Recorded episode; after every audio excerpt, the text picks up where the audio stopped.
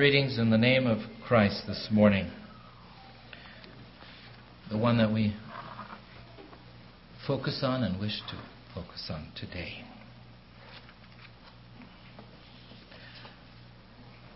I've entitled the communion message this morning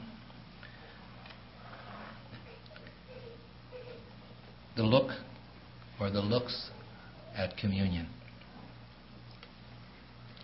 And since we don't have Sunday school, especially, I also want to somehow draw our children into this a little bit so that they that this time can also be meaningful to you as we focus on a very, very special time in the church, a special meeting of God's people. And so, I, from time to time, I want to at least talk to you, especially to you children, um, um, about what is taking place and why. Probably you have seen a picture sometime or pictures where you have a picture or you see something that looks rather all muddled up or whatever and you are supposed to find a picture in that drawing. Uh, it may be even uh, like I know when our children were younger, they, they loved looking for in books like Where's Waldo? Um, our granddaughter, likes finding Seymour in a, in books. These type of and just to find certain objects, to find certain scenarios, certain pictures in a whole maze. Sometimes you may have seen a main picture, but you are told there are other pictures hidden inside this picture, and you are to find these and these items or these and these pictures. By close looking, maybe even turning the picture different ways, uh, see if you can find uh, a specific object or another small, smaller specific picture.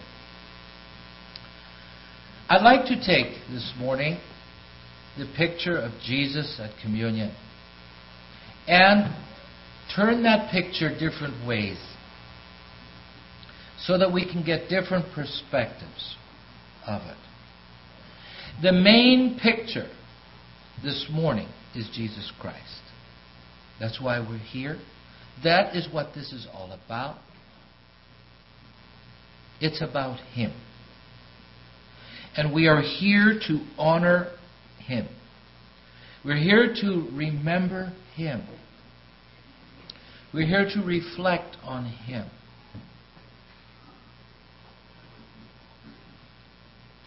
And as we take the picture of Christ this morning and maybe change the angles a bit, the perspectives and see what we will see. At the same time, it is still the picture of Christ that we want to focus on. Sometimes we need to take a long and, and very intense look in order to notice some of the pictures that are in the big picture.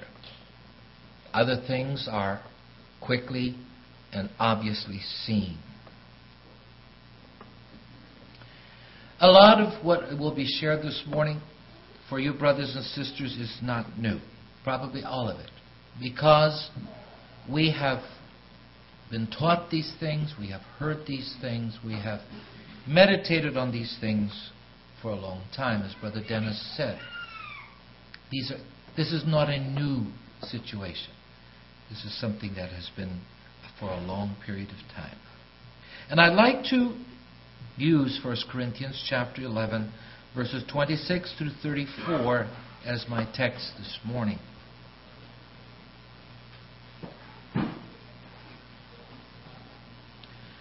The Apostle Paul is addressing the matter of communion here in the Corinthian church.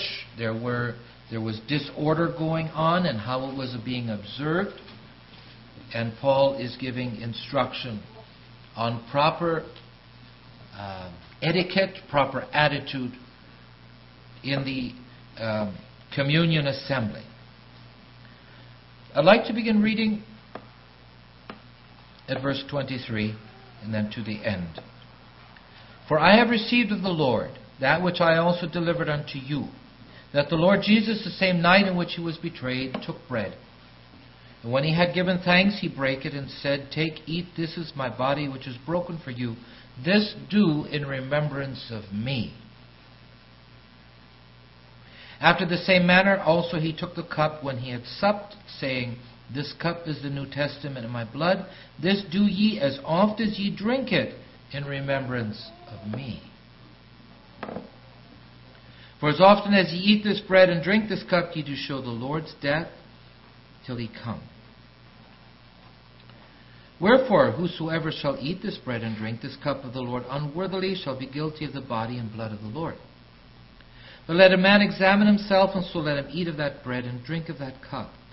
For he that eateth and drinketh unworthily eateth and drinketh damnation to himself, not discerning the Lord's body. For this cause many are weak and sickly among you, and many sleep. For if we would judge ourselves, we should not be judged. But when we are judged, we are chastened of the Lord, that we should not be condemned with the world. Wherefore, my brother, when you come together to eat, tarry one for another. If any man hunger, let him eat at home, that ye come not together into condemnation. The rest will I set in order when I come. As I said, the focus of communion is Christ. And we're here to remember the work of Christ, especially his work on Calvary. And that there's the work that surrounds that. And I'd like to look at several looks, several views, several perspectives this morning. The first one, that it is a regular, frequent look. Beginning of verse 26, it says, For as often. It doesn't say how often. For as often. And so that there's seems that the apostle Paul is saying there there should be there should be a some regularity to this thing. Not just oh yeah, we should do this once, you know, whenever.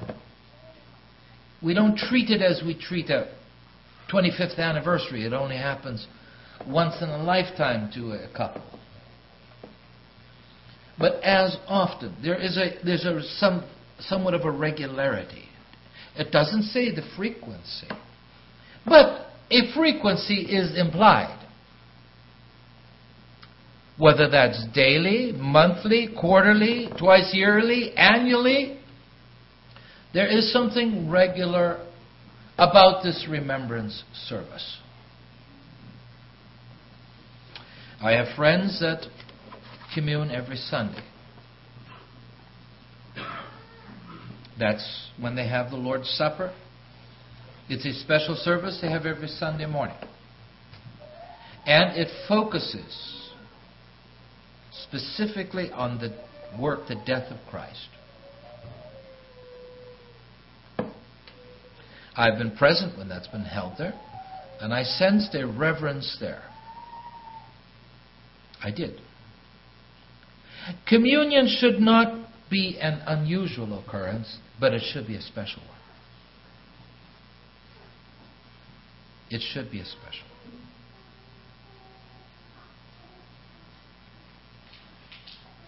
It shouldn't be something that is just totally out of the ordinary. There should be a, a familiar spirit among us about it if we have walked with Christ for some time. But it should be special at the same time. It shouldn't be something that's just casual and and how should I say normal? Because there is something very, very special about our remembrance here today.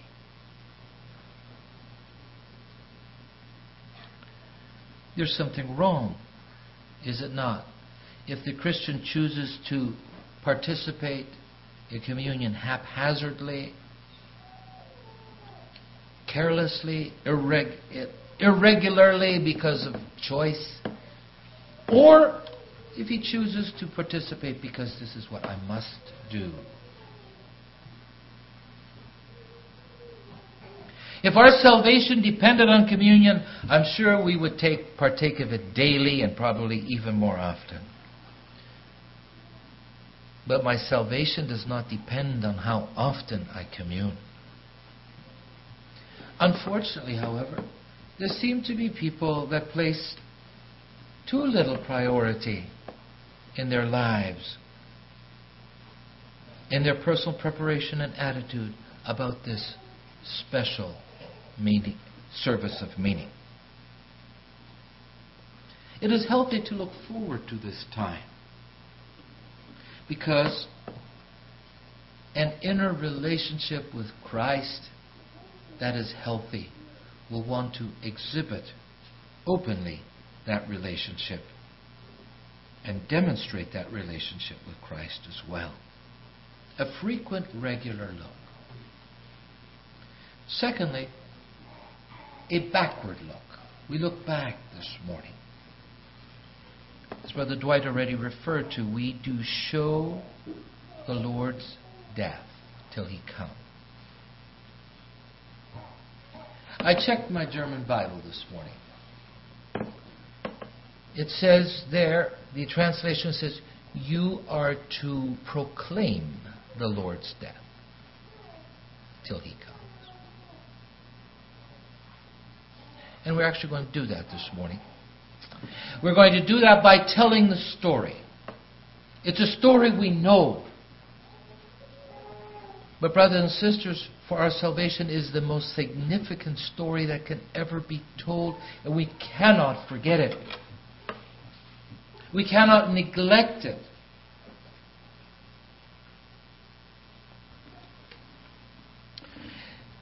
We're not here to reenact communion.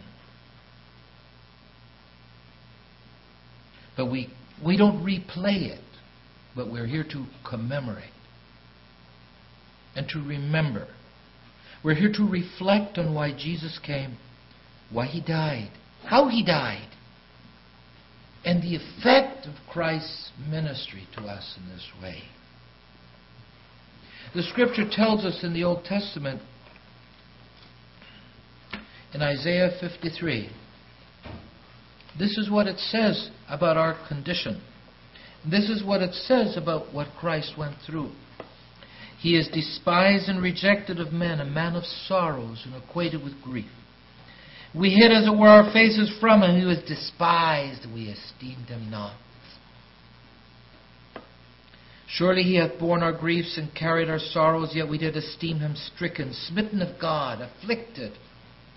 But he was wounded for our transgressions. He was bruised for our iniquities. The chastisement of our peace was upon him. With his stripes we are healed. This has to do with a him us relationship. All we like sheep had gone astray. We had turned everyone to his own way. And the Lord laid on him the iniquity of us all. He was oppressed, he was afflicted, yet he opened not his mouth. He was brought as a lamb to the slaughter, as a sheep before her shearers is dumb, he opened not his mouth. He was taken from prison and from judgment. Who shall declare his generation? For he was cut off of the land of the living. He died for the transgression of my people, of us, was he stricken. It says in verse 10 Yet it pleased the Lord to bruise him, he hath put him to grief. There was a purpose for this, so that the pleasure of the Lord would prosper in his hand. Scriptures, other verses in Scripture tell us that there is none righteous, no, not one. No one could redeem himself, no one could redeem his brother. We're all guilty. And there needed to be a pure blood that would be effective to not only cover sin, but to cleanse from sin. And a God man Redeemer was necessary to do this. And so what happened? I'm not going to read the entire passage, but I'd like to go just briefly out of Mark's Gospel and just cover the what we would consider the the Holy Week story beginning at a Mark chapter 11 just briefly there Jesus about a week before Easter he rides into Jerusalem as a king and he is honored as a king by the people he rides on a colt that had never been ridden on before. And he is honored and exalted and accepted as king. Of course, the, the Jewish leaders rejected and, and resisted this, this, this honor. He goes to the temple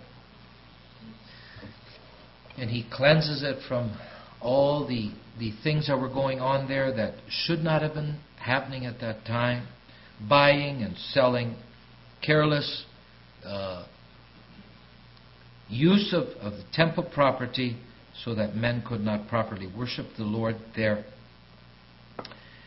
He uh, curses the fig tree that it would stay barren and die. And throughout that week, he continues to teach and to meet with people and uh, he's asked all kinds of questions and so on. He foretells the destruction of the temple. And then moving over to Mark chapter 14.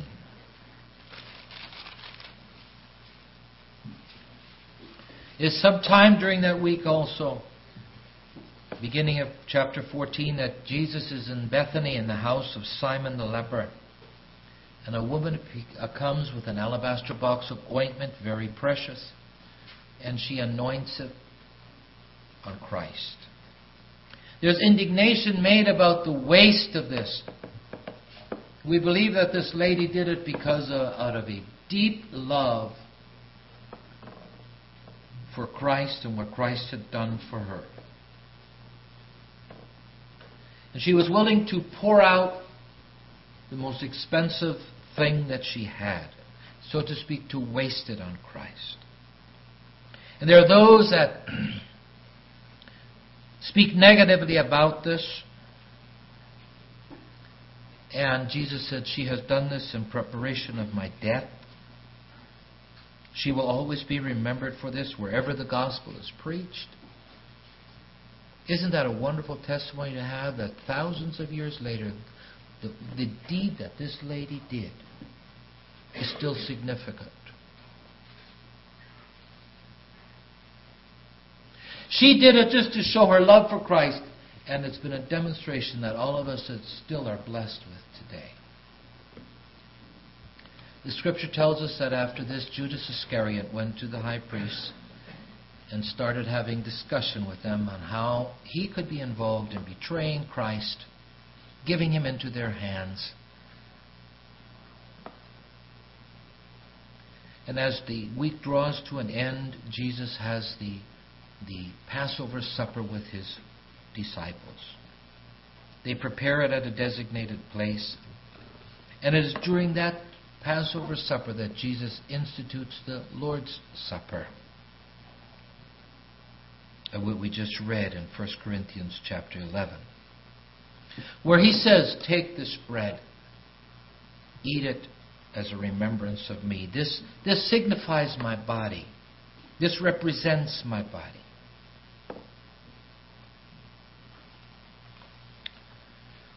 And he took the cup. He says, Drink all of it. Every bit. All of you.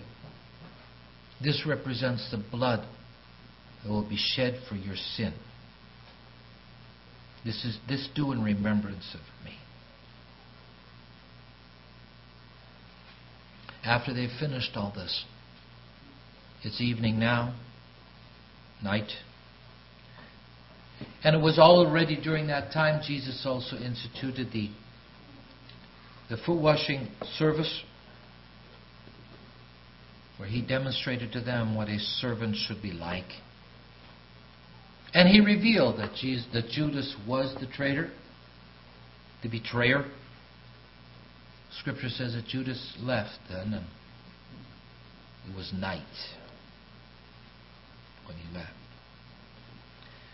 And it says in verse 26 of Mark chapter 14 that after they had sung an hymn, they went to the Mount of Olives. I appreciate the song that was sung this morning about eventide. The eventide falls gently now. A good look for us.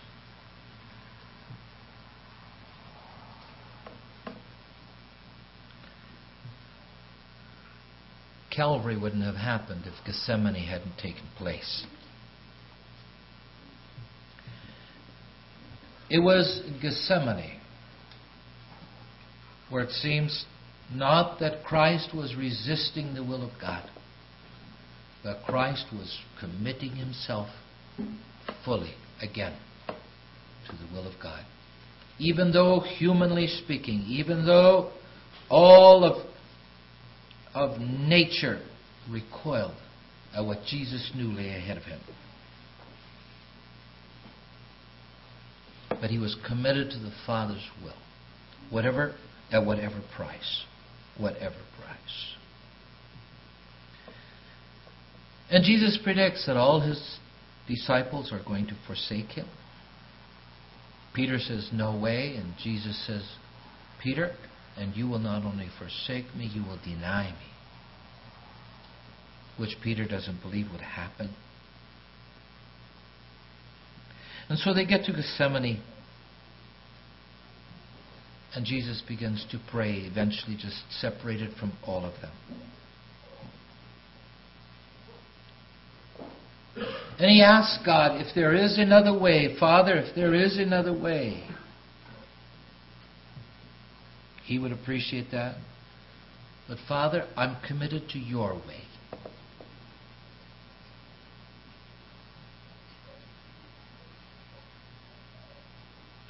That must have I, I'm wondering what, what that did to the heart of the Father. To have his only son at that critical moment make that kind of a plea. I know as a dad and as a grandpa, it doesn't take much to stir this heart to change if the right, if I can get enough right reason for it that I feel I can justify it. There was no other justifiable way. It had to be this way. Nothing else would have done what Christ's work did. Nothing else. There was no other way for your redemption and mine than this way. Only this way. Like I say, I don't know what, um, what must have gone on in the heart of God. Here he saw the needs of this whole world of sin. And Jesus is the only remedy. And there is no alternative. None.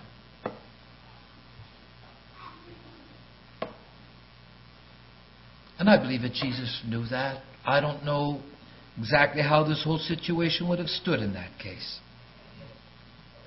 But Jesus says, Thy will, Thy will, Thy will. He comes back to his disciples. He finds them sleeping several times. They had no answers for him. He really didn't even sense their deepest support. Of course, they did not know what lay ahead.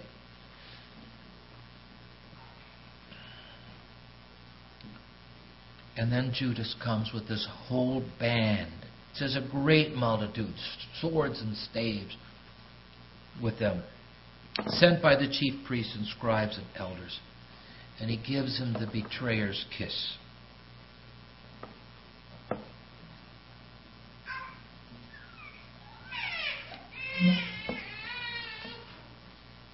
Jesus is taken. Peter tries to resist, but was not effective. And Jesus is taken. In fact, Jesus even allows, heals the, the ear of the man that Peter attacked. Everybody forsakes him. Jesus is taken, first of all, to the high priest for a trial. And that's where Peter denies Christ. Three times. Jesus, when he's examined, does say that he is the Son of God. Man, he is. He's considered to be a blasphemer and needs to die. Peter continues with his denial process till the cock crows and Peter realizes that he's done exactly what Peter what Jesus predicted he would do. In the morning, Jesus is then taken first of all to Pilate. And Pilate somehow cannot get too much out of this whole situation. And he realizes that Jesus is brought has been brought to him because of envy. He sends him to Herod. Herod doesn't get very far with the situation either. Herod sends him back. Pilate now needs to do something. And so if Pilate offers an alternative, I'll free Jesus, give you Barabbas instead. And they say, No, we'd rather have Barabbas. Free Barabbas, that notorious criminal, that notorious murderer. Free him. Get rid of Jesus. Pilate knows this is not justice. This isn't right. But Pilate succumbs to the pressure of the leadership there. And eventually Pilate says, Okay, I'll let Barabbas go, and you take and do with Jesus what you wish.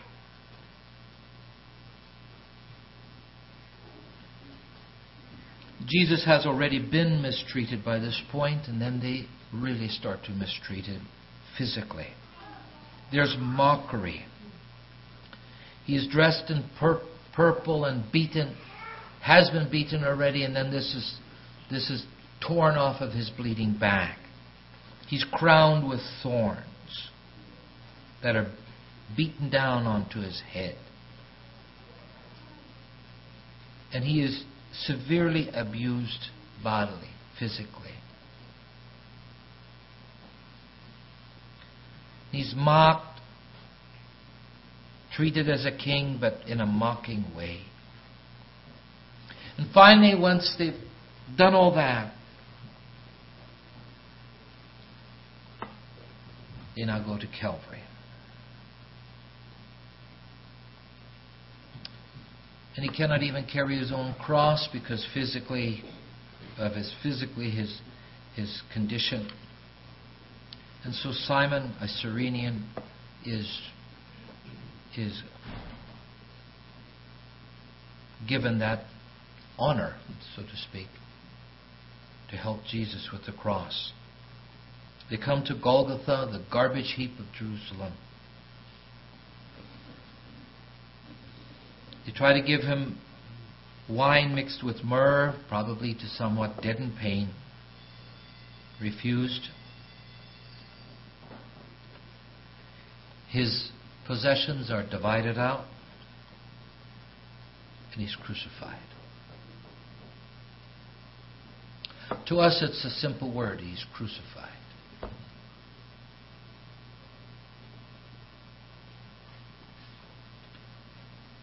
Something that none of us likely will never experience, nor would we wish to.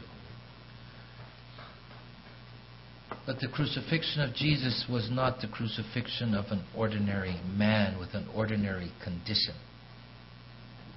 Jesus was the sin bearer of the world. Jesus wasn't carrying any guilt of his own. None. None. Jesus had never been tainted, touched by sin personally. Never. Now he became the bearer of sin.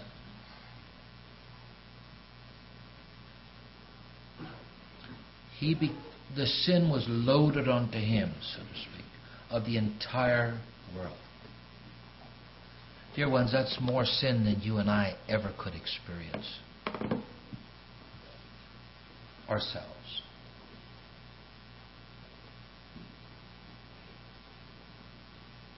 All the guilt, shame, sin of what's ever taken, of what's ever been in the heart of people was crucified, was lifted up on that cross. It was not just a physical agony. There was a, there was a spiritual agony that was extremely intense along with this. And Jesus utters several statements from the cross. A statement of forgiveness, probably said repeatedly. A statement of personally forgiving one of the thieves crucified with him and assuring him of paradise. A statement of commending his mother to John, that John would take responsibility for her. A statement of feeling alone. My God, my God, why hast thou forsaken me? A statement of thirst a statement of commitment into thy hands I commend my spirit. And then finally, a statement of triumph. It is finished. Not just the physical agony, ag- agony no. That's that was done to. But the plan of redemption that was instituted before the creation of the world, that was in the heart of God before heaven and earth were made, was successfully done. There was no other alternative, and Jesus made the test. Hundred percent. He carried through.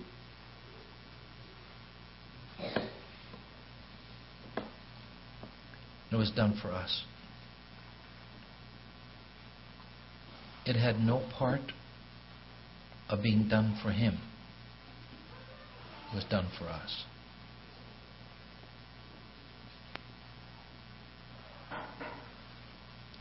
I trust that that moves us to be thankful. I trust it moves us to surrender. I trust it moves us to a deeper commitment. What Jesus did.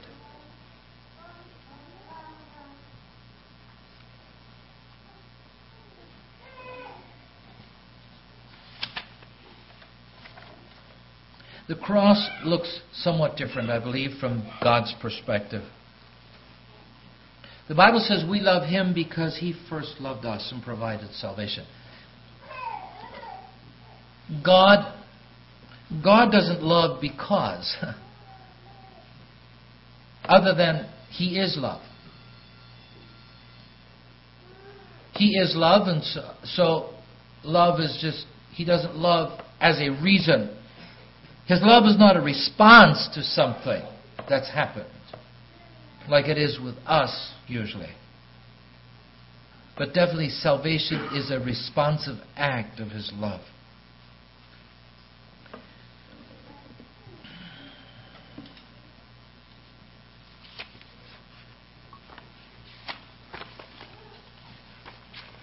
Let's look at the next look in 1 Corinthians 11.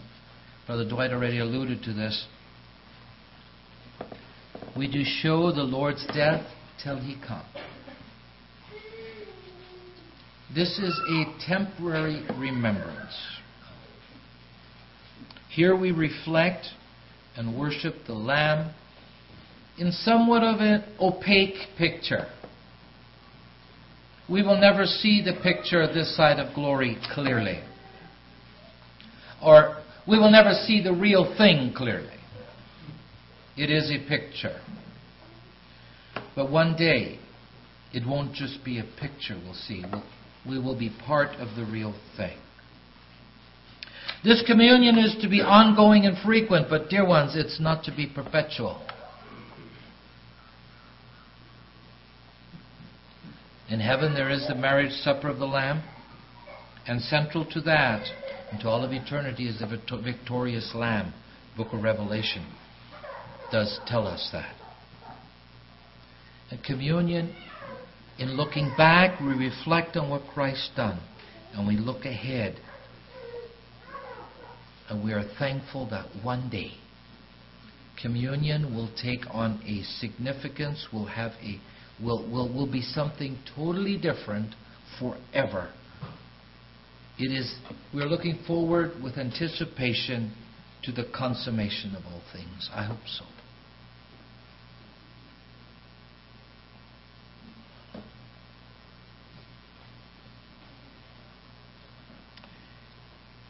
One day, one time, it'll be the last one. For us here will be.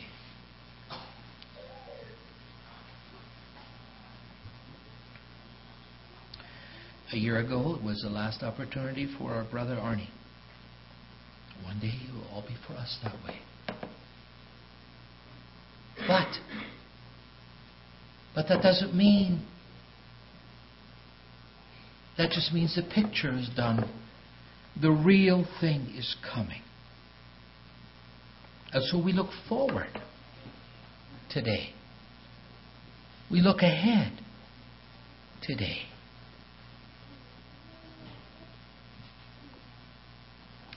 And we're here to declare the Lord's death till He come the best we can. The fourth look it's an inward look. Verses 27, 28, it talks about self examination, that we're not guilty, that we don't take, un, take this unworthily. And really, the question that all of us should have been asking, I believe we did does my life match the meaning and significance of communion?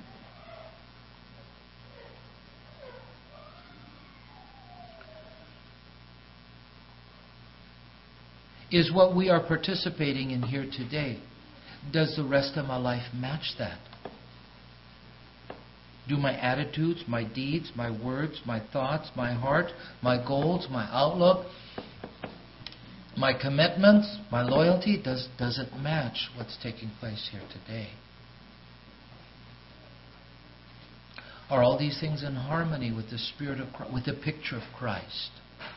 Is it there? Do Jesus and I really share this special relationship? I've observed as we gave counsel last Sunday and even this morning, and this is not critical. Most of us gave testimony of, of appreciating the church and, and the ministry and things like that. That's wonderful. That is good. That is part. That is part of it. That is part of it. But that can only really be part of it as it becomes part of the big picture of Christ We are not here just merely to commune with each other. We are here to commune in remembrance of Him, of Him.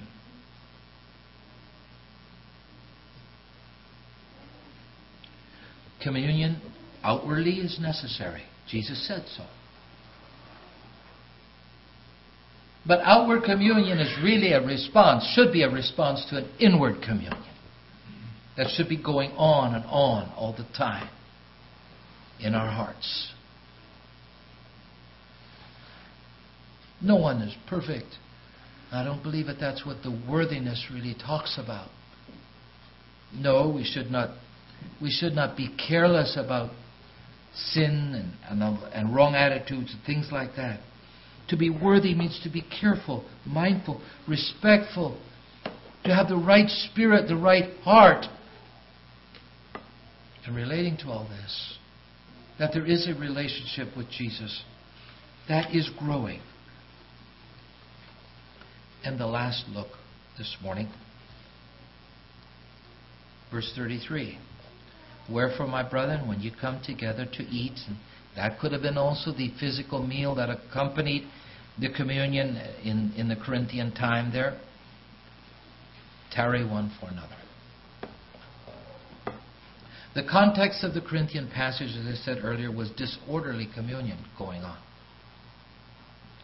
There was disorderly, what we could call, we could maybe say potluck service, a potluck fellowship meal. And communion was served alongside that or along with that, and that, and that became disorderly then as well. There, because there were disorderly, wrong attitudes, wrong spirit. If one has a wrong view and perspective of Christ and His work, it will affect the relationships and manners of how we relate to others. True, Communion is foremost a recognition of Christ and His work. But not only as it relates to the isolated individual.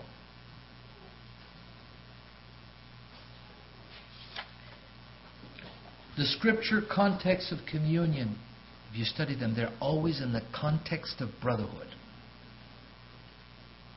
of assembly. They're not in the context of individuals communing with God just by themselves. The Lord's death and resurrection is for the individual as part of the body of Christ. And so communion cannot be separated from brotherhood, from the church, and our fellowship in Christ's body. And so, if we look at communion correctly, rightly, backward, forward, and so on, we will also look at communion correctly as it relates to each other. And a right perspective of others, the outward look, will affect the view, my upward look, my backward look, my inward look.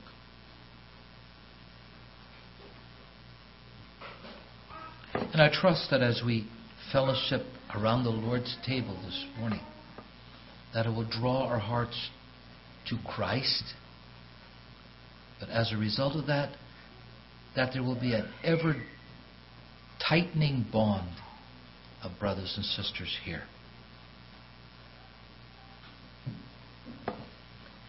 A growing appreciation of each other not just of the church as an institution, but of the those that make up the brotherhood.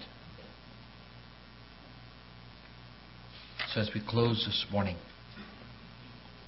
these views, the frequent look, the backward look, the forward look, the inward look, the outward look, all of these focus on the big picture of Jesus Christ.